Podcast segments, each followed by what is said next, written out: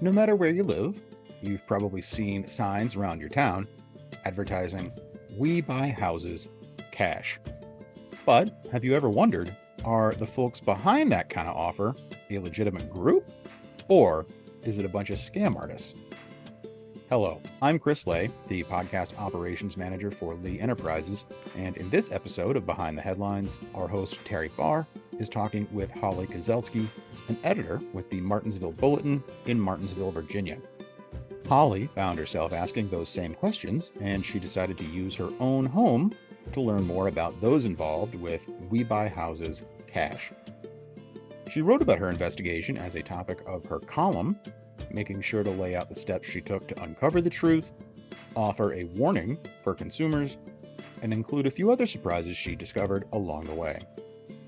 To say the response from readers to her column was overwhelming would be an understatement. Here's Terry Barr with Holly Kozelsky. Well, thank you, Chris. And uh, this Behind the Headlines episode, it really starts with a question Is the idea of the we buy houses for cash, well, is that a trustworthy group? And if not, what do consumers need to know? Okay, Holly is here with me. Holly, you really did. You you dove into this whole idea, but what pushed you to start the investigation into we buy houses for cash in the first place? I was writing about the concept in general. It's not a specific group. I did call it, I wrote a column about my experience and I called them something loosely like the We Buy Houses Cash People.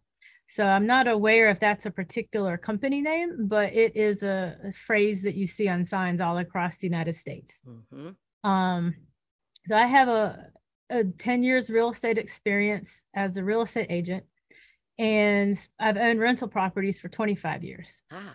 I have been in newspaper for 17 years.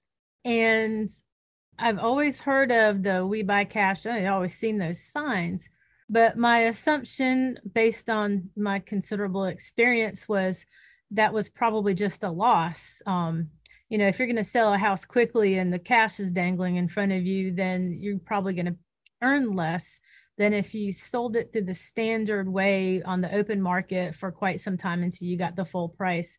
And a difference between cash versus um, what you might call standard selling a house is if you sell a house to a real estate agent, you could sell it cash, you could sell it with financing. But if a buyer has financing, it could take um, probably six weeks to two months for their loan to come through. Mm-hmm. And the lender might be particular on things you have to fix on the house. Whereas if a buyer comes along and says they have cash, you don't have hurdles to jump through and you're not waiting on a buyer's loan. It's a pretty good peace of mind. So, so that kind of sets up what that concept is.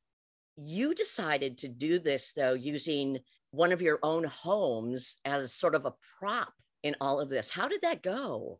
Well, I didn't really decide to do it. I was just real cranky one day and I had a hissy fit.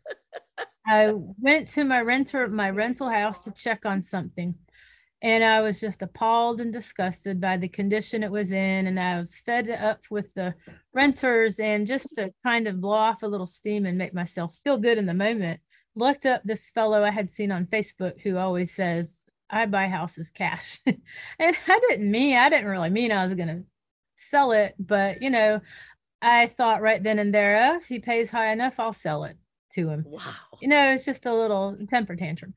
But when I called him, that set off a chain of events that made me very, very suspicious. And then I got quite interested in investigating it. And I guess maybe from the double aspects I have of being experienced with real estate and being experienced with how you look into things for, for newspaper articles, I had the bone. I was after it. I was quite interested. I want to ask you too, just so we can get this out early in our conversation.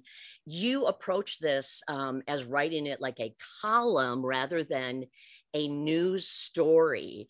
Why did you choose to go toward the column? What what does that do instead of trying to present it as a uh, news story? Oh, that's an interesting question, actually. When I started investigating, I wasn't even thinking of writing about it for the newspaper. I was just investigating for the sake of investigating, which people might be surprised to hear we do that a whole lot. We're always looking into things and they don't always pan out into articles, but we still have to be on top of what's going on in our community.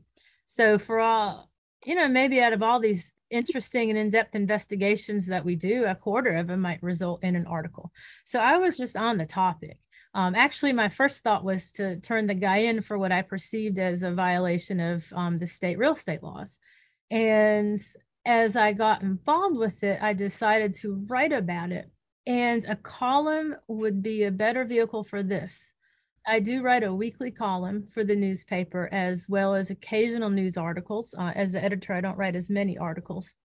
When we write a newspaper article, we have to stick to the verifiable facts. Um, we have to have, if a source is going to talk to us, they, you know, we have to get their name, they have to speak on record. A lot of times we will hear, we learn a lot, but if we can't use their names, we can't really put it in a in the newspaper because we have to have the verifiable, the technical, and the exact information as fairness to all involved and as sound investigative procedures, research procedures.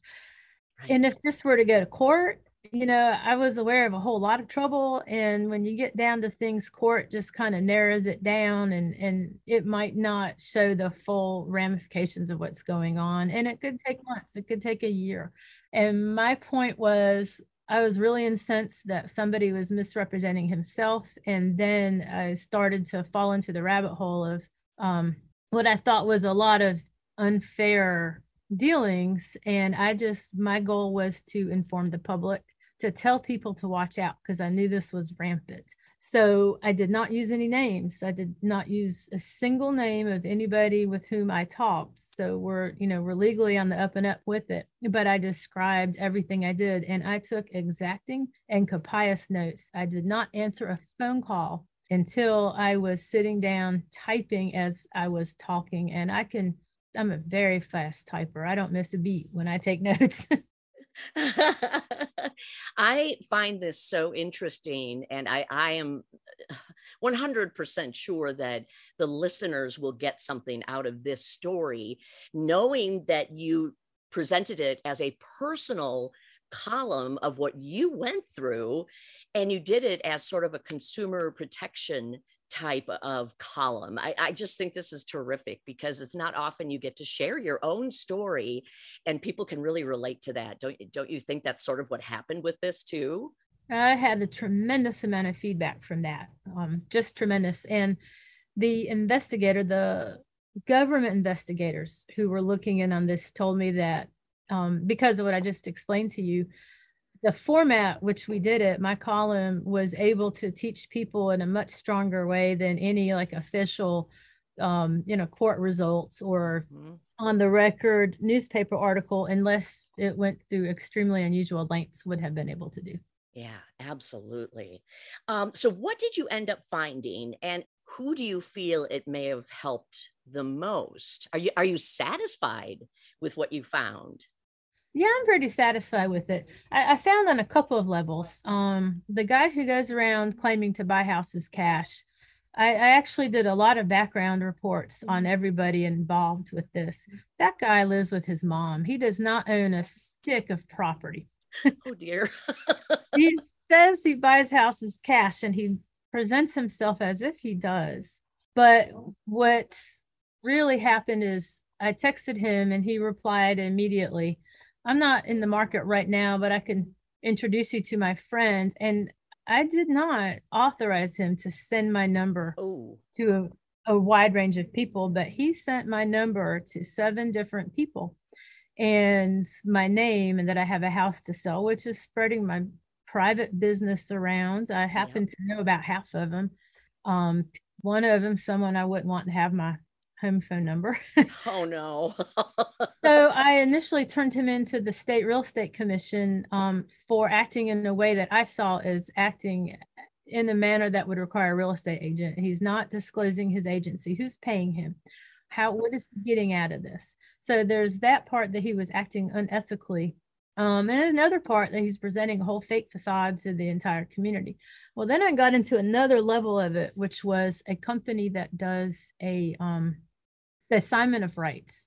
Okay. So okay. I I suspect one of the people he turned me on to was this group that um, they're big time or they're getting to be big time bulk players. They go in and they say they buy a house cash and they get the person to sell the house for a very low price. Mm. The person thinks that this group is buying the house, but they're actually not buying the house. Mm-hmm. This group is finding a third party buyer. Uh, I think it's easier to explain it. Let's say, um, let's say I have a house that has a fair value of sixty thousand dollars. I could sell it for sixty thousand dollars, and if I paid a real estate agent, then between paying the real estate agent and my costs, closing costs, I might get fifty-five thousand dollars out of it. This company would tell me that they'll buy it for twenty-five thousand.